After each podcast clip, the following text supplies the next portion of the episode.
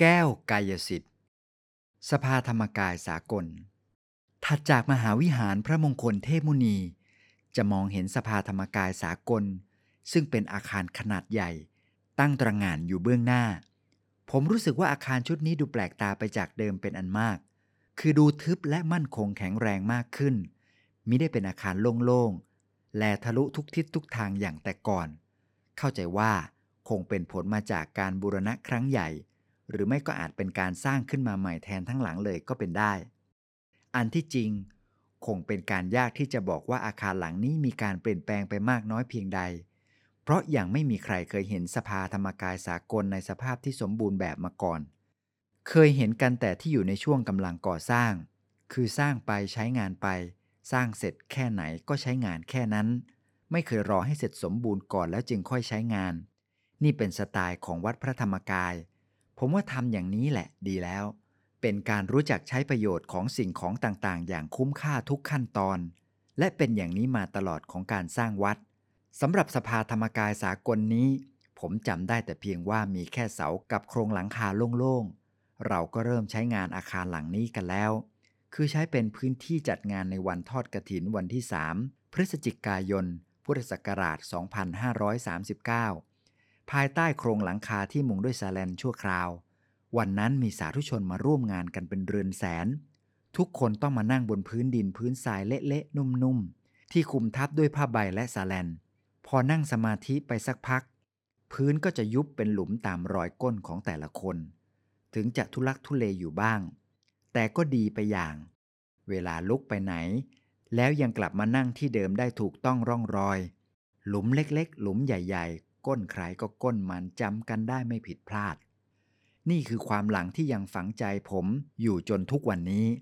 มันเป็นประสบการณ์ที่ทำให้เราทราบซึ้งถึงคำว่า นักสร้างบารมีต้องไม่มีข้อแม้ไม่มีเงื่อนไขใด ๆ ทั้งสิ้น ต้องพร้อมเสมอในทุกเวลานาทีในการทำความดี ไม่มีการอ้างโน่นอ้างนี่ ไม่ต้องรอให้รวยแล้วจึงทำบุญ ไม่ต้องรอให้แก่เสียก่อนแล้วจึงเข้าวัดปฏิบัติธรรม ไม่ต้องรอให้มีอาคารแล้วจึงจัดงานบุญ คิดดูสิว่า อาคารหลังใหญ่ขนาดนี้ กว่าจะสร้างเสร็จ ก็คงต้องใช้ระยะเวลาไม่น้อยกว่า 5-6 ปีคืนรอให้เสร็จสมบูรณ์ก่อนแล้วจึงค่อยใช้งาน ก็เสียโอกาสแย่ แต่นี่เราสามารถใช้งานได้ตั้งแต่เริ่มสร้างมาเลยทีเดียว ขนาดยังสร้างไม่เสร็จสมบูรณ์ ก็ยังรองรับงานบุญใหญ่ ๆ มาแล้วหลายงาน รองรับผู้มีบุญมาแล้วหลายแสนหลายล้านคน นับเป็นมหากุศล ของผู้ที่มีส่วนร่วมในการสร้างสภาธรรมกายสากลหลังนี้โดยแท้ เพราะเท่ากับว่า ได้มีส่วนร่วมในการสร้างสันติสุขให้เกิดขึ้นแก่โลกด้วย สภาธรรมกายสากลหลังนี้จัดได้ว่าเป็นศาลาอเนกประสงค์ที่ใหญ่ ด้วยขนาดและสูงด้วยคุณค่า ที่ว่าใหญ่ด้วยขนาด เพราะสามารถจุผู้คนได้หลายแสนคน และที่ว่าสูงด้วยคุณค่าเพราะเป็นสถานที่สำหรับสร้างบุญสร้างบารมี เป็นที่ฝึกฝนอบรมคุณธรรม ช่วยยกจิตใจของผู้คนให้สูงขึ้น นับเป็นสิ่งก่อสร้างที่สำคัญ ควบคู่กับมหาวิหารพระมงคลเทพมุนี และมหาธรรมกายเจดีย์ซึ่งทั้งสามสิ่งนี้มีความเชื่อมโยงส่งทอดถึงกัน นั่นคือ จากมหาวิหารพระมงคลเทพมุนี ผู้ค้นพบวิชาธรรมกายของพระสัมมาสัมพุทธเจ้า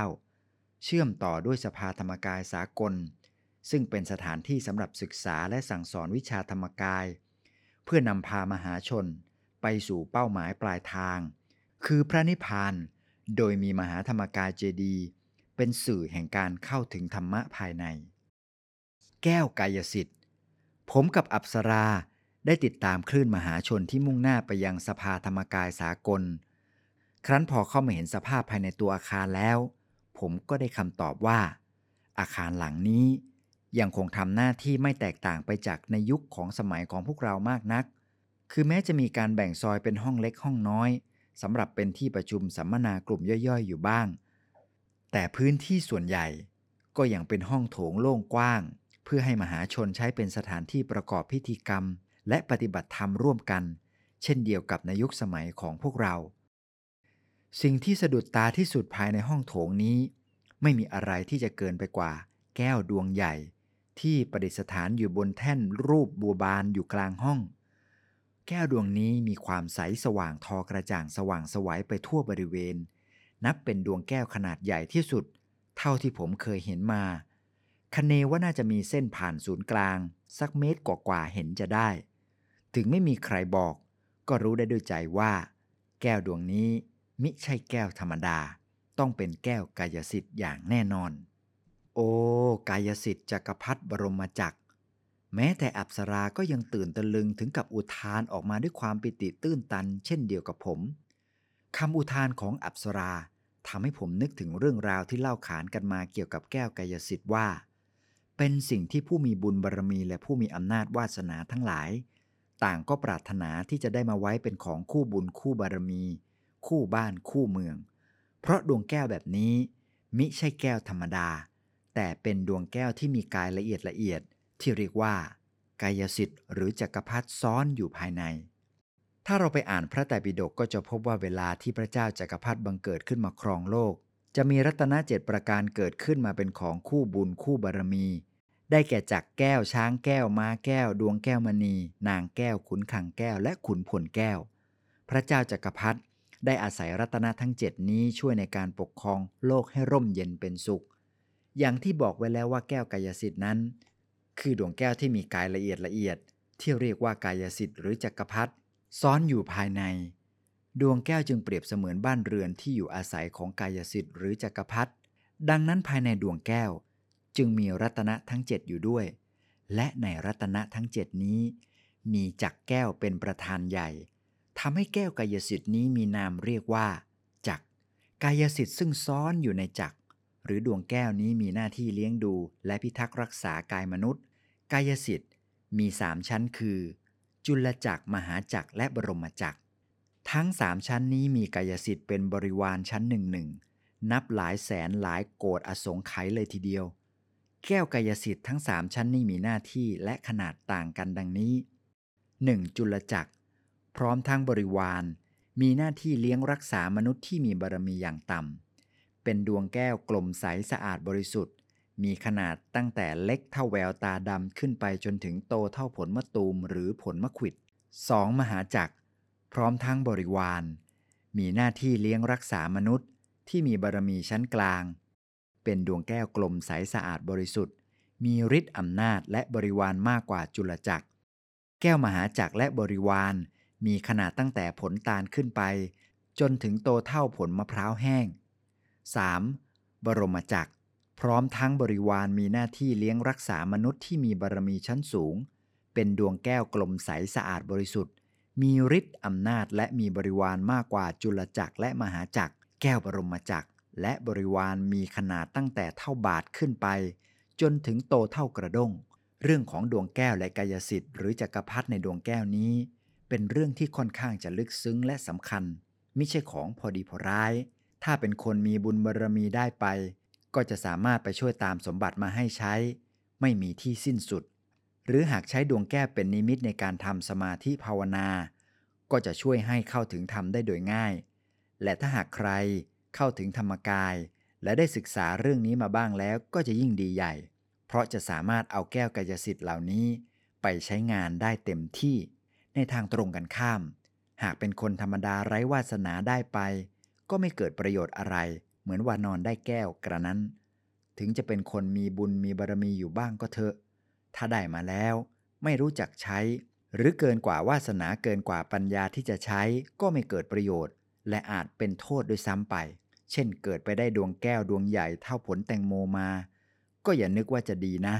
ถ้าเราไม่มีวิชาไม่รู้จักวิธีใช้เขาได้ ถึงเก็บรักษาไว้ได้ก็ไม่เกิดประโยชน์ เหมือนกับเอาขุนพลมาขังเอาไว้ทำให้อึดอัดกันเปล่าๆ ยกตัวอย่างให้เห็นเช่น สมมุติว่าวันดีคืนดี เกิดมีเจ้าฟ้าเจ้าแผ่นดินท่านโปรดเรา มาเยี่ยมเราแล้วก็มาขอพักอยู่ที่บ้านเรา ไม่ต้องมากแค่สัปดาห์เดียวก็แย่แล้ว เพราะบ้านเราก็เล็กนิดเดียว จะใช้เป็นสถานที่รองรับผู้มีบุญบารรมีขนาดนั้นได้อย่างไร ไหนจะเรื่องที่ประทับ ไหนจะเรื่องของเสวย ไหนจะเรื่องของการถวายความปลอดภัย ไหนจะเรื่องการดูแลข้าราชบริพารที่ตามเสด็จอีก ผมว่าทางที่ดีควรอัญเชิญเสด็จกลับไปยังประทับในรั้วในวังนั่นแหละจึงจะเหมาะสมกว่า เรื่องดวงแก้วนี่ก็เหมือนกัน คนธรรมดาวาสนาน้อยอย่างเราๆขืนเก็บดวงแก้วขั้นบรมจักรพรรดิเอาไว้ มีหวังอกแตกตายแน่ ถ้าได้มาก็ต้องรีบนำไปถวายวัดไปถวายแด่ท่านผู้รู้ ผู้มีวิชาสามารถที่จะใช้งานเขาได้ ก็อย่างที่บอกไว้แล้วว่านี่เป็นเรื่องลึกซึ้งและสำคัญ มิใช่ของพอดีพอร้าย ใครจะครอบครองดวงแก้วขนาดไหนก็ควรให้เหมาะแก่บุญวาสนาและความสามารถของตนด้วย แต่อย่างน้อยๆ นักสร้างบารมีทุกคน ก็ควรมีดวงแก้วไว้ประจำตัวประจำครอบครัว ซึ่งความนิยมนี้มิใช่มีแต่เฉพาะหมู่คนไทย แม้ในชนชาติอื่นๆ ก็มีคตินิยมทำนองนี้มานานแล้วเช่นกัน ในสมัยพุทธกาลก็มีเรื่องราวเกี่ยวกับดวงแก้วที่รู้จักกันดี คือดวงแก้วของท่านโชติกะเศรษฐี ว่าท่านมีดวงแก้วคู่บุญคู่บารมีที่เกิดขึ้นมาจากบุญที่เคยถวายดวงแก้วในอดีตชาติ แด่พระสัมมาสัมพุทธเจ้า แก้วดวงนั้นสามารถบันดาลความสว่างสวัยไปทั่วทั้งปราสาทแก้วของท่าน สว่างเหมือนแสงไฟจะให้สว่างทั่วถึงทั้งหมดก็ได้ จะให้สว่างเฉพาะบางส่วนก็ได้ หรือจะให้สว่างโดยไม่มีเงาของวัตถุสิ่งของเลยก็ยังได้ วิเศษขนาดนั้น และที่สำคัญคือ ดวงแก้วนี้ได้นำมาซึ่งความสมบูรณ์พูนสุขตลอดจนความสำเร็จนานาประการ ให้เกิดขึ้นแก่ท่านโชติกะเศรษฐี เหตุนี้ดวงแก้วจึงถือว่าเป็นของคู่บุญคู่บารมี เป็นของรักของห่วงของเจ้าของเป็นอย่างยิ่ง ถึงจะรักใคร่ใครขนาดไหน ก็ยากที่จะตัดใจให้ได้ ดังมีเรื่องเล่าว่า พญานาค ซึ่งมีดวงแก้วมณีโชติรสเป็นของรักของห่วงดังดวงใจ เพราะเป็นสิ่งที่บันดาลความสุขความสำเร็จแก่ตน บังเอิญพญานาค ได้ไปพบกับฤาษีหนุ่มตนหนึ่ง แล้วก็เกิดความรักใคร่เอ็นดูขึ้นมา ก็เลยชอบมากอดรัดนัวเนียคลอเคลียอยู่เสมอ ฝ่ายฤาษีแม้จะเกลียดกลัวขนาดไหนก็ไม่กล้าแสดงออก ตอนหลังเกิดคิดอุบายได้ จึงแซงออกปากขอดวงแก้วมณีโชติรสซึ่งห้อยอยู่ที่คอพญานาค พญานาคบอกว่า ขอดวงแก้วก็เหมือนขอชีวิต ถึงอย่างไรก็ให้ไม่ได้ แล้วก็รีบกลับไป ครั้นวันหลัง ทนคิดถึงไม่ไหวก็เวียนมาหาฤาษีใหม่ฤาษีก็เอ่ยปากขอดวงแก้วอีก เจออย่างนี้เข้าสองสามครั้ง พญานาคก็เลยหายจ้อยไปเลย ฉะนั้นขอให้จำตัวอย่างนี้ไว้ เผื่อว่าวันหลังใครเจอพญานาคมาวอแวแบบนี้ก็ลองเอ่ยปากขอดวงแก้วดู รับรองต้องได้ผล แต่ถ้าเป็นผมขอเลือกเอาไม่เจอดีกว่า เพราะไม่แน่ใจเหมือนกันว่าถ้าเจอแล้ว จะพูดจากันรู้เรื่องเหมือนกับเจอนางฟ้าหรือเปล่า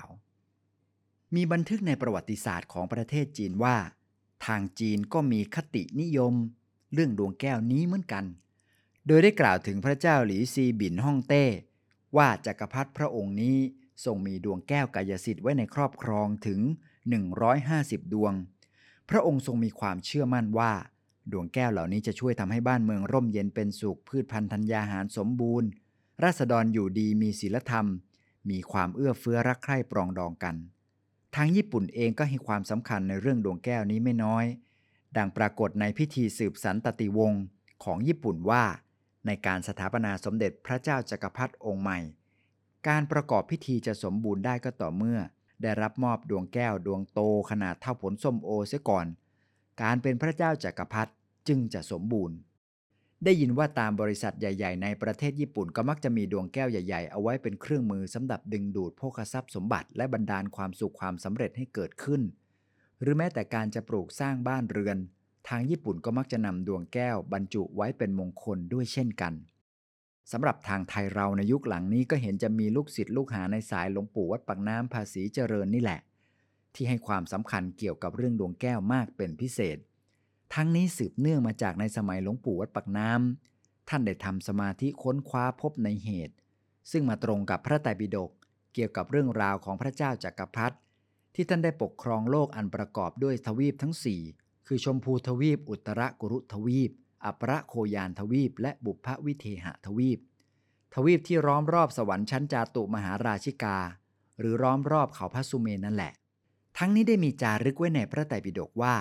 มนุษย์ในยุคนั้นไม่ต้องทำมาหากิน โดยดำรงอยู่ได้ด้วยดวงแก้วจักรพรรดิที่คอยบันดาลของกินของใช้ให้บังเกิดขึ้น เป็นอย่างนั้นด้วยบุญของพระเจ้าจักรพรรดิเมื่อไม่ต้องกังวลเรื่องทำมาหากิน ก็ทำให้มีเวลาบำเพ็ญศีล ภาวนากันได้อย่างเต็มที่ทั้งวันทั้งคืนทำให้ผู้คนในยุคนั้น อยู่ด้วยกันอย่างมีความสุขไม่มีการเบียดเบียนกัน ครั้นหมดยุคของพระเจ้าจักรพรรดิครองโลก แก้วจักรพรรดิก็หายไป หลวงปู่วัดปักน้ำท่านสามารถค้นพบด้วยญาณทัศนะของท่านว่า ดวงแก้วของพระเจ้าจักรพรรดินี้ยังคงมีอยู่ในโลก โดยขณะนั้น จมอยู่ใต้แผ่นดินที่วัดปักน้ำเพราะของพวกนี้ไม่ยอมสูญหายไปไหน ยังคงรอคอยผู้มีบุญต่อไป ดวงแก้วดวงนี้มีขนาดเท่าลูกทุเรียน ซึ่งท่านเห็นแล้วว่าถ้าเอาดวงนี้ขึ้นมาได้ มนุษย์ทั้งโลกก็จะอยู่ได้ด้วยอนุภาพแห่งดวงแก้วจักรพรรดิ ซึ่งท่านได้ประกอบวิชาธรรมกายอัญเชิญดวงแก้วขึ้นมา ซึ่งกว่าจะเอาขึ้นมาได้ ก็ต้องเพียรพยายามขุดและอัญเชิญกันถึงสามครั้งสามหน บางครั้งเกือบจะคว้ามาได้แล้ว ก็เคลื่อนที่หนีออกไปก็ต้องไปทำพิธีกันใหม่ ในที่สุดก็อัญเชิญขึ้นมาจนได้ โดยหลวงปู่ท่านให้นำเอาไปไว้ในโบสถ์หลังเก่า มาตั้งบูชาด้วยดอกมะลิ อยู่ได้หกวัน พอวันที่เจ็ดก็เกิดพยับเมฆฝนขึ้นมาอย่างไม่มีปีมีคลุย แล้วฟ้าก็เปรี้ยงลงมา ดวงแก้วจักรพรรดิก็หายแวบไปพร้อมกับสายฟ้าทันที เหตุการณ์ครั้งนั้นทำให้หลวงปู่วัดปากน้ำถึงกับรำพึงออกมาว่า เรายังเอาชนะเขาไม่ได้ ก็ต้องทนลำบากต่อไป เพราะมวลมนุษยชาตินี่ กระแสบาปยังเยอะอยู่ ต้องขยายวิชาธรรมกายไปให้ได้ทั่วโลก เพื่อสร้างกระแสอันบริสุทธิ์ให้เกิดขึ้น แก้วจักรพรรดิดวงนี้จึงจะเกิดขึ้นมาเพื่อช่วยดูแลมนุษยชาติ มิให้ลำบากในการทำมาหากิน ว่าแล้วท่านก็หันมามุ่งศึกษาค้นคว้าและเผยแผ่วิชาธรรมกายต่อไป อย่างไรก็ดีหลวงปู่วัดปักน้ำท่านก็มีดวงแก้วดวงโตๆอยู่สามดวงสำหรับทำวิชา ดวงโตก็ขนาดส้มเขียวหวาน สมัยนั้นดวงแก้วดวงโตๆขนาดนี้หาได้ยากมาก หลวงปู่ได้สอนให้ลูกศิษย์บางคนรู้จักวิธีฝึก และใช้งานจักรพรรดิในดวงแก้ว โดยมีลูกศิษย์เพียง 2-3 คนเท่านั้นที่ทำได้ หนึ่งในจำนวนนี้ก็มีคุณยายอาจารย์มหารัตนอุบาสิกาจันทร์ขนนกยูงของพวกเรารวมอยู่ด้วย หลวงปู่ปักน้ำท่านทนุถนอมและหวงแหนดวงแก้วนี้มาก โดยเฉพาะแก้วดวงโต ท่านจะไว้ใจมอบให้คุณยายอาจารย์เป็นผู้ถือตอนทำวิชา คุณยายอาจารย์จะถือไว้สองดวง มือซ้ายดวงหนึ่ง มือขวาดวงหนึ่ง ทุกครั้งที่เข้าไปรับหน้าที่ และทำวิชาควบคู่ไปกับดวงแก้ว หลวงปู่ท่านจะคอยควบคุมสั่งงานให้ใช้แก้วกายสิทธิ์ช่วยบำบัดทุกบำรุงสุขแก่มนุษย์ โดยเฉพาะในสมัยสงครามโลกครั้งที่สอง ก็ได้อาศัยแก้วกายสิทธิ์ช่วย แก้วนี้มีฤทธิ์มีอนุภาพมาก สามารถพูดได้บอกได้ว่าลูกระเบิดจะลงตรงไหน คุณยายอาจารย์ท่านก็ทำอย่างนี้มาตลอด จนกระทั่งวันหนึ่ง ตอนที่อยู่ช่วงเวรดึก หลวงปู่วัดปากน้ำท่านได้ยินเสียงกริ๊กเบา ท่านก็เอ็ดเอาว่า ใครทำดวงแก้วกระทบกัน คุณยายตอบว่าลูกเองเจ้าค่ะ หลวงปู่ท่านจึงบอกว่าให้ระวังให้ดี เอาดวงแก้วมากระทบกัน มันยิ่งกว่าเอาประเทศสองประเทศมากระแทกกระทบกันเสียอีก ถ้าดวงแก้วระเบิดตูมไปแล้วแล้วก็ สมบัติที่จะหล่อเลี้ยงวัดหล่อเลี้ยงประเทศก็จะหมดไป ท่านบอกว่า แก้วที่ฝึกมาดีแล้วนี่มีค่าควรเมืองทีเดียว แก้วดวงนี้แหละที่เลี้ยงวัดปากน้ำ เลี้ยงพระเนนได้ถึงห้าหกร้อยองค์ในวัดปากน้ำโดยไม่อดอยากเลย ทั้งๆทที่เป็นวัดที่มีพระเนนมากที่สุดในประเทศไทยสมัยนั้น แต่ก็มีเจ้าภาพมีคนมาเลี้ยงพระเนนทุกวันไม่ขาดเลย นี่คืออนุภาพของแก้วกายสิทธิ์ ที่เรียกว่า ดวงแก้วปราบมารต่อมาเมื่อสิ้นหลวงปู่วัดปากน้ำแล้ว ได้มีการหล่อรูปของท่านขึ้นเป็นรูปยืน และนำดวงแก้วดวงนี้ บรรจุไว้ข้างหลังในรูปหล่อของท่าน ประวัติศาสตร์แห่งสหัสวรรษอาจเป็นเพราะพวกเราส่วนใหญ่ต่างก็รู้ซึ้งถึงคุณค่าและอนุภาพของดวงแก้วกันเป็นอย่างดี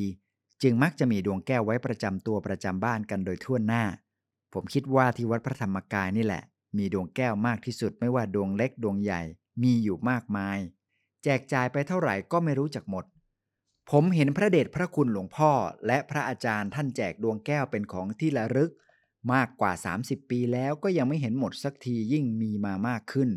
ยิ่งมาก็ยิ่งแจก ยิ่งแจกก็ยิ่งมา ผมว่ากายสิทธิ์ท่านต้องรู้ ท่านต้องอยากมาอยู่กับผู้มีบุญ ที่ไหนมีบุญมาก ก็ย่อมดึงดูดกายสิทธิ์ไปรวมประชุมกันอยู่ณที่นั้น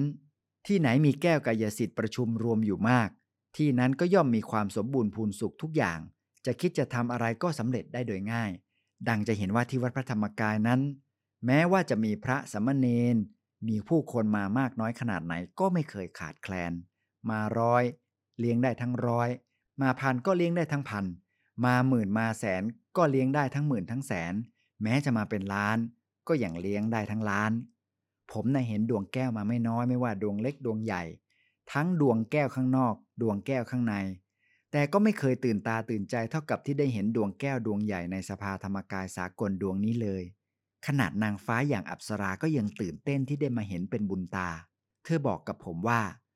แก้วบรมจักรดวงนี้ มีความศักดิ์สิทธิ์มีฤทธิ์มีอนุภาพมาก สามารถดูแลมนุษย์ได้ทั้งโลกเลยทีเดียว ความสงสัยใครจะรู้ว่าดวงแก้วดวงใหญ่นี้มีความเป็นมาอย่างไร ผมก็เลยต้องใช้วิธีเก่า คือสอดใจเข้าไปถามภายในของชายหนุ่มคนหนึ่ง ซึ่งผมกำลังเห็นแกนั่งชื่นชมดวงแก้วอยู่ใกล้ๆ แถวๆนั้น ครั้นได้รับคำตอบจากแกแล้วก็ยิ่งทำให้ผมตื่นเต้นดีใจขึ้นไปอีก เพราะแกบอกว่า แก้วดวงนี้ได้มาเกือบพันปีแล้ว โดยมีเรื่องราวระบุไว้ในบันทึกแห่งสหัสวรรษที่มหาธรรมกายเจดี รวมทั้งยังมีดวงแก้วกายสิทธิ์ดวงโตๆอีกมากมายหลายดวงบังเกิดขึ้นในยุคนั้น ซึ่งหมายถึงยุคของพวกเรานั่นเอง ตรงนี้แหละที่ทำให้ผมดีใจจนเนื้อเต้น แต่ก็สู้สงบใจเอาไว้มิให้ตื่นเต้นเกินขนาด มิฉะนั้นอาจจะหลุดจากโลกอนาคตนี้ไปได้ง่าย ๆ จึงขอบอกใบ้ไว้เป็นข่าวดีล่วงหน้าว่าในไม่ช้าเกินรอ พวกเราก็คงจะได้มีบุญวาสนาได้เห็นแก้วกายสิทธิ์ดวงโตๆตั้งแต่ขนาดลูกแตงโม ธรรมดาไปจนถึงลูกแตงโมยักษ์เส้นผ่านศูนย์กลางเป็นเมตรเป็นวาเลยทีเดียว ซึ่งถึงเวลานั้นพวกเราทั้งหลายจะได้ลืมตาอ้าปากเลิกลำบากเลิกยากเลิกจน เราทุกคนจะได้มีความสุขความสบายกันเสียที อย่างไรก็ดี ผมออกจะสะกิดใจ ที่กายภายในของชายหนุ่มคนนี้บอกว่ามีเรื่องราวเกี่ยวกับดวงแก้ว อยู่ในบันทึกแห่งสหัสวรรษจึงได้ถามแกต่อไปด้วยความอยากรู้ว่า ถ้าอย่างนั้นในบันทึกแห่งสหัสวรรษมีเรื่องราวอะไรไว้อีกบ้าง แกบอกว่ายังมีอีกเยอะ ส่วนใหญ่เป็นเรื่องราวเกี่ยวกับเหตุการณ์สำคัญสำคัญและสิ่งอัศจรรย์ที่เกิดขึ้นตั้งแต่สมัยที่มีการสถาปนามหาธรรมกายเจดีย์เช่น ปรากฏการณ์อัศจรรย์ตะวันแก้ว วิกฤตการของวัดพระธรรมกาย พิธีสมโพธิฉลองมหาธรรมกายเจดีย์พิธีจุดไฟแก้วสลายร่างคุณยายอาจารย์ มหารัตนอุบาสิกาจันทร์ขนนกยูงการประชุมรวมกันของพุทธบริษัทเรือนล้านณลานธรรม นอกจากนี้ ยังมีเรื่องราวเกี่ยวกับดอกบัวต้นกับ บัวที่มีลักษณะเป็นไม้ยืนต้น ปรากฏการณ์โลกแก้ว โลกมีบรรยากาศอันสดใสบริสุทธิ์ และแสงอาทิตย์ที่สว่างสวัยปราศจากความร้อนแรง การบังเกิดขึ้นของภูเขาทอง และฝนรัตนชาติเป็นต้น แต่ละเรื่องน่าสนใจทั้งนั้น ครั้นพอผมซักถามมากเข้า การละเอียดของแกก็เล่นตัดบทเอาดื้อบอกว่า ถ้าอยากรู้ก็ให้ไปดูที่บันทึกแห่งศาสวัตเอาเอง ตอนนี้แกอยากจะนั่งสมาธิแล้ว ดูสิ ใครๆในสภาธรรมกายสากล เขาก็ต่างนั่งสมาธิกันทั้งนั้น เลิกกวนแกได้แล้ว ถึงผมจะอยากรู้เรื่องนี้แค่ไหนก็ต้องอดใจเอาไว้ เพราะแกเล่นอ้างว่าอยากจะนั่งสมาธิ ผมก็เลยไม่กล้าต่อแยกับแกอีกต่อไป ตามวิสัยของคนที่เคารพและเกรงใจคนที่นั่งสมาธิ เพราะคนที่นั่งสมาธิทุกคน ต่างก็ต้องการความสงบทั้งภายนอกภายใน ไม่อยากให้มีอะไรมารบกวน ยิ่งตอนสมาธิกำลังดีๆ แล้วเกิดมีเสียงอะไรแทรกขึ้นมา มันก็มักทำให้สติแตกได้ง่าย ๆ ต้องเสียเวลาตั้งสติตั้งสมาธิกันใหม่อีกนาน ฉะนั้น ใครที่ไปนั่งสมาธิร่วมกับหมู่คนมาก จะต้องรู้จักระมัดระวังเรื่องนี้ให้ดี หากมีโทรศัพท์มือถือ ก็ต้องปิดไว้ก่อน หรือถ้ามีเด็กเล็กมาด้วยก็ต้องดูแลให้ดี อย่าปล่อยให้ไปส่งเสียงรบกวนคนอื่นได้ จะเป็นบาปเป็นกรรมไปเปล่าๆ คนที่นั่งสมาธิอยู่นั้น ยิ่งใจนิ่งใจใสเท่าไหร่ ก็ยิ่งถูกกระทบได้ง่ายเท่านั้น ขนาดผมซึ่งเป็นคนใจเย็นแท้ๆ บางทีก็ชักจะเหลือทน นึกอยากจะบีบคอคนขึ้นมา คอที่ว่านี้ไม่ใช่คอเด็ก แต่เป็นคอผู้ใหญ่ ที่พาเด็กมาแล้วไม่ดูแล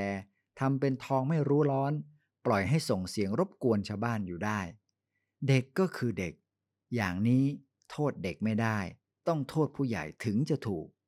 สำหรับเรื่องราวที่ปรากฏอยู่ในบันทึกศาสตร์สวัสดนั้น ถือเป็นเหตุการณ์ประวัติศาสตร์ที่สำคัญในรอบพันปี ซึ่งมีบางเรื่องที่พวกเราต่างเคยรู้เคยเห็นกันมาแล้ว และยังคงประทับใจไม่รู้เลือน ไม่ว่าจะเป็นปรากฏการณ์อัศจรรย์ตะวันแก้ว หรือวิกฤตการ์ต่างๆ ที่เกิดขึ้นกับวัดพระธรรมกาย ในช่วง 2-3 ปีที่ผ่านมา โดยเฉพาะอย่างยิ่ง วิกฤตการณ์เมื่อเดือนสิงหาคมพุทธศักราช 2542 นับว่าเป็นเรื่องที่ยังฝังใจผมอยู่ตลอดมา และถือว่าเป็นช่วงที่หนักหนาสาหัสที่สุด ยังจำได้ว่าท่ามกลางกระแสข่าวที่มีการสาดโคลนโจมตีใส่ร้ายวัดพระธรรมกายอย่างรุนแรงและต่อเนื่องอยู่นั้นไม่ได้ทำให้พวกเราชาวธรรมกายเสียขวัญหรือหวั่นไหวแต่ประการใด พวกเราต่างถือคติ ไม่สู้ไม่หนีทำดีเรื่อยไปกันเป็นส่วนใหญ่ โดยในวันอาทิตย์ที่ 22 สิงหาคม พุทธศักราช 2542 ได้ร่วมกันจัดทอดพระป่า สามัคคี ถวายวัดทั่วประเทศขึ้นมา ปรากฏว่างานนี้มีพระสงฆ์มาร่วมงานนับหมื่น รวมญาติโยมสาธุชนอีกนับแสน ทั้งๆทที่ทางราชการได้ออกหนังสือเวียนแจ้งไปยังวัดต่างๆ ทั่วประเทศ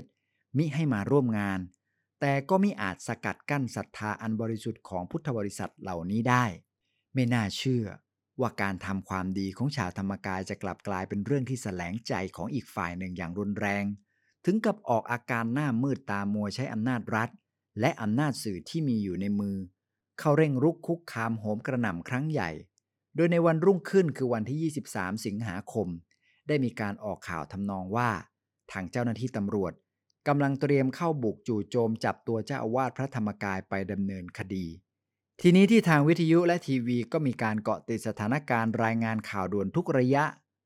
ราวกับเกิดเหตุปฏิวัติรัฐประหารขึ้นมา ปรากฏว่าเมื่อข่าวนี้แพร่สะพัดออกไป เป็นผลให้บรรดาลูกศิษย์ลูกหาของวัดพระธรรมกายจากทั่วทุกสารทิศเกิดความกังวลห่วงใยในความปลอดภัยของพระเดชพระคุณหลวงพ่อเป็นอย่างยิ่ง โดยได้นัดหมายและมิได้นัดหมาย ไม่มีใครรอช้า หรือต้องเสียเวลาตัดสินใจอะไรมาก ต่างคนต่างมุ่งหน้าเดินทางมายังวัดพระธรรมกายทันที เพียงไม่กี่ชั่วโมงหลังจากออกข่าว ชาวธรรมกายก็หลั่งไหลมาเป็นหมื่น เดินทางกันมาทั้งวันทั้งคืนไม่ขาดสาย ทุกคนมาด้วยหัวใจและความรู้สึกเดียวกัน นั่นคือความรักความห่วงใย เกรงว่าหลวงพ่อของพวกเราจะไม่ปลอดภัย เพราะทุกคนต่างรู้ดีว่า นี่ไม่ใช่เป็นการดำเนินคดีความตามกฎหมาย แต่เป็นการกลั่นแกล้งรังแก ใช้อำนาจมืดมาบีบคั้นคุกคามทำราวกับว่า หลวงพ่อเป็นอาชญากรที่อันตรายร้ายกาจกระนั้น ไม่ว่าวันเวลาจะผ่านไปนานแค่ไหน ผมก็ไม่เคยลืมเหตุการณ์ครั้งนั้น นั่นคือภาพของผู้คนทุกชนชั้น ทุกเพศ ทุกวัย ทุกฐานะอาชีพ ที่หอบหิ้วกระเป๋าเสื้อผ้าและสัมภาระ มาชุมนุมตั้งหลักพักค้างอยู่ที่วัดพระธรรมกาย เพื่อร่วมกันเป็นกำแพงปกป้องหลวงพ่อ ส่วนใหญ่ก็มากันทันทีที่รู้ข่าวจากทางวิทยุและทีวี พอบางคนได้ยินข่าวก็ตกอกตกใจ รีบบึงรถออกมาจากบ้าน โดยยังไม่ทันได้คว้ากระเป๋าสตางค์ติดตัว บางคนคว้าลูกน้อยขึ้นรถมาถึงวัด จึงรู้ว่ายังมีโรม้วนผมค้างติดอยู่บนหัว บางคนก็รีบร้อนเสียจนไม่รู้ว่าตัวเองสวมรองเท้าผิดคู่ผิดข้าง ที่น่าทึ่งก็คือ ทางคณะของผู้นำบุญจากจังหวัดไกลๆ ซึ่งอยู่ในระหว่างการเดินทางกลับจากวัดไปบ้าน ครั้นพอรู้ข่าวก็ตัดสินใจให้คนขับรถ เลี้ยวรถกลับมาที่วัดทันที บางจังหวัดแม้ไปถึงบ้านแล้วก็ยังเที่ยวตระเวนตามกันกลับมาขึ้นรถกันใหม่ พร้อมกับกระเป๋าเสื้อผ้าที่ยังไม่ทันเอาออกมาซักเลย นี่คือหัวจิตหัวใจของชาวธรรมกายที่อีกฝ่ายคาดไม่ถึง มีอยู่คนหนึ่งซึ่งผมประทับใจมาก คือในคืนวันแรกที่เกิดเรื่อง แม้จะดึกดื่นค่อนคืนก็ยังมีรถราทยอยกันเข้ามาในวัดไม่ขาดสาย ขณะที่ผมกำลังยืนสังเกตการอยู่แถวๆป้อมยามปากทางเข้าพื้นที่ ได้มีรถแท็กซี่คันหนึ่ง มาจอดส่งผู้โดยสารใกล้ ๆ กับที่ผมยืนอยู่ พอเห็นสภาพของผู้โดยสารที่ลงมาผมถึงกับน้ำตาซึม เพราะเขาอุตส่าห์ตะเกียกตะกายมาช่วยปกป้องหลวงพ่อ ทั้งๆทที่ขาข้างหนึ่งของเขายังเข้าเฟือกอยู่ ต้องอาศัยไม้ค้ำขยโยกขยเยก ผมรีบเข้าไปประคองรีบจับมืออนุโมทนาบุญที่เขาอุตส่าห์มาทั้งๆทที่ยังอยู่ในสภาพอย่างนี้ แกบอกกับผมว่า ก็รู้กันอยู่ว่าหลวงพ่อกำลังมีภัย จะให้ผมอยู่เฉยๆได้อย่างไร อย่าว่าแต่ขาเข้าเฟือกข้างเดียวเลย ต่อให้เข้าเฟือกทั้งสองข้างผมก็ต้องมา ฟังคำพูดแล้วน่านับถือน้ำใจของแกจริง ๆ มันต้องมีน้ำใจช่วยกันอย่างนี้สิ สังคมจึงจะอยู่ได้ ไม่ใช่ต่างคนต่างอยู่ต่างคนต่างเอาตัวรอด เหมือนดังตัวอย่างหนึ่งที่เป็นข่าวปรากฏในหน้าหนังสือพิมพ์เมื่อราว 3-4 ปีที่ผ่านมา สะท้อนให้เห็นถึงสภาพของสังคมไทยในปัจจุบัน นั่นคือข่าวของเด็กนักเรียนคนหนึ่ง ซึ่งถูกกลุ่มอันธพาลวัยรุ่นในคราบของนักเรียนอาชีวะชุดกระชากลากลงจากรถเมล์พากันไปกักขังข่มขืน เหตุการณ์นี้ได้เกิดขึ้นในที่สาธารณะต่อหน้าผู้คนจำนวนเกือบครึ่งร้อย แต่ก็ยังปล่อยให้เกิดเรื่องอย่างนี้ขึ้นมาได้ สังคมของเราเป็นอะไรไปทำไมจึงแรงน้ำใจกันถึงขนาดนี้ เข้าใจว่าวันนั้นคงมีอยู่หลายคนที่คิดจะก้าวออกมาทำหน้าที่ของพลเมืองดี เพียงแต่ไม่มีใครแน่ใจว่าจะได้รับความร่วมมือจากคนอื่นๆ บ้างหรือไม่ เพราะก่อนหน้านี้ก็เคยมีพลเมืองดีที่ต้องตายไปอย่างโดดเดี่ยวมามากต่อมากแล้ว เรื่องมัน จึงต้องจบลงอย่างน่าเศร้า ในเมื่อเราทุกคนก็ต่างร่ำร้องเรียกหาอยากได้คนดีคนดีมาช่วยค้ำจุนสังคม เราก็ต้องช่วยกันสนับสนุนปกป้องให้กำลังใจคนดีๆ เอาไว้ เหมือนอย่างที่พวกเราเข้ามาร่วมปกป้องให้กำลังใจแด่พระเดชพระคุณหลวงพ่อของพวกเราดังกล่าว เพราะถ้าปล่อยให้คนดีๆ พระดีๆ ถูกรังแก หรือต้องต่อสู้อย่างโดดเดี่ยวเพียงลำพัง ก็จะทำให้คนดีๆ พระดีๆ ที่มีอยู่หมดไป ถ้าขาดคนดีๆ หรือมีแต่คนดีๆ ที่ท้อแท้ สังคมก็ตกต่ำย่ำแย่อย่างที่เห็นที่เป็นข่าวอยู่ข้างต้นนั่นแหละ น่าชื่นชมที่การมาชุมนุมของพวกเราครั้งนั้น แม้จะมีคนมาร่วมชุมนุมกันมากมายหลายหมื่นคนก็ตาม แต่ก็ยังคงรักษาบรรยากาศของความสงบเรียบร้อย ตามแบบแผนแบบอย่างของนักปฏิบัติธรรมไว้ได้เป็นอย่างดี มีแต่การนั่งสมาธิแผ่เมตตา มีแต่เสียงสวดมนต์ ไม่ยอมหลงกลออกไปทะเลาะกับใคร สู้ทนนิ่ง เพราะเชื่อมั่นในความบริสุทธิ์ของตน ในขณะที่อีกฝ่ายก็ร้อนรนจนอกจะแตกตาย เพราะด่าเราแล้วเราไม่ด่าตอบ พวกนี้ดีแต่ด่า มองหาคุณความดีของใครไม่เห็น พูดจายกใจใครก็ไม่เป็นคำพูดก็เชื่อถือไม่ได้ มีดีอยู่อย่างเดียวคือ ปากกับใจตรงกัน คือพวกนี้ปากสกกระปรกอย่างไรใจก็สกกระปรกอย่างนั้น ใครพูดแท้หรือพูดเทียมก็พอจะมองเห็นกัน อันที่จริงสิ่งที่ทางสื่อมวลชนส่วนใหญ่คาดว่าจะได้เห็น ก็คือภาพของหน่วยคอมมานโดนับร้อยนับพัน ใช้กำลังเข้าบุกจู่โจมจับตัวเจ้าอาวาสวัดพระธรรมกายไปศึก ซึ่งแน่นอนว่าจะต้องมีการประทะกับคลื่นมหาชนชาวพุทธที่ชุมนุมอยู่ภายในวัด แล้วเหตุการณ์ก็จะเข้าวิกฤต บานปลายกลายเป็นข่าวใหญ่ดังไปทั่วโลก เดชะบุญที่พวกเราชุมนุมปฏิบัติธรรมกันอย่างสงบ แม้จะถูกก่อกวนก็ไม่ได้ใส่ใจ ไม่มีอะไรวุ่นวายพอที่จะทำให้อีกฝ่ายใช้เป็นข้ออ้างในการเข้าจู่โจมเคลียร์พื้นที่ได้ พวกที่ด่าก็ไม่รู้จะทำอย่างไร เพราะเราเอาแต่นิ่ง เป็นการนิ่งที่เปี่ยมไปด้วยพลัง ยังผลให้คนทั้งโลกต่างจ้องจับตาติดตามดูว่าจะมีอะไรเกิดขึ้นต่อไป ในที่สุด วิกฤตการครั้งนั้น ก็ผ่านไปได้ด้วยดี ไม่มีการเสียเลือดเนื้อ ไม่มีการเสียหายอะไร แต่ถ้าจะมีที่เสียอยู่บ้างก็คงเป็นเรื่องเสียหน้าของใครบางคน หรือบางพวกที่ยังไม่สามารถล้มวัดพระธรรมกายลงได้อย่างที่บอกไว้ ไม่รู้ว่าจะเอาอะไรกันนักหนา ถึงกับจะคิดเข็นฆ่าจะล้มพระล้มวัดกันให้ได้ กะจะลบภาพวัดพระธรรมกายให้หายไปจากแผนที่โลกกันเลยทีเดียว หลังจากวิกฤตการผ่านพ้นไป มีหลายคนตั้งข้อสงสัยว่า วัดพระธรรมกายมีอะไรดีและใช้ยุทธวิธีอย่างไร จึงสามารถเอาตัวรอดมาได้ทุกครั้ง เรื่องนี้ผมสามารถตอบข้อสงสัยแทนทางวัดได้ เพราะไม่ใช่เรื่องปกปิดแต่อย่างใด ที่สงสัยว่ามีอะไรดีนั้น นั่นคือ ความบริสุทธิ์ ส่วนยุทธวิธีที่ใช้ น่าจะเรียกว่า พุทธวิธีมากกว่า เพราะทุกอย่างที่ใช้ทุกอย่างที่ทำล้วนนำมาจากคำสอนของพระพุทธเจ้าทั้งนั้น เช่นการไม่ว่าร้าย การไม่ทำร้าย การรู้จักแก้ปัญหาด้วยความสงบและอดทนเป็นต้น ผลจากวีรกรรมของพวกเราในครั้งนั้น มันได้กลายเป็นตำนานเล่าขาน ให้ลูกหลานรุ่นหลังๆ ได้เรียนรู้เป็นแบบอย่างสืบมาว่า บรรพชนของพวกเขาได้ทุ่มเทอุทิศชีวิตและจิตวิญญาณ เพื่อการปกป้องรักษาพระพุทธศาสนา มาด้วยความยากลำบากเพียงใด ถ้าปล่อยให้วัดพระธรรมกายถูกลบหายไปจากแผนที่โลกตั้งแต่ครั้งนั้น วันนี้คงจะไม่มีบุญญสถานอันยิ่งใหญ่ ไว้เป็นศูนย์รวมใจของมนุษย์และเทวดา อีกทั้งตลอดพันปีที่ผ่านมา มวลมนุษยชาติ ก็จะขาดโอกาสและสถานที่ในการสร้างความดีไปอย่างน่าเสียดาย พวกเราทั้งหลายจะได้ชื่อว่าเป็นผู้สร้างประวัติศาสตร์อันยิ่งใหญ่ไว้ให้แก่โลก เป็นประวัติศาสตร์ของการสร้างความดี และสร้างคนดีในรอบ 1,000 ปีที่เรียกว่า ประวัติศาสตร์ แห่งสหัสวรรษ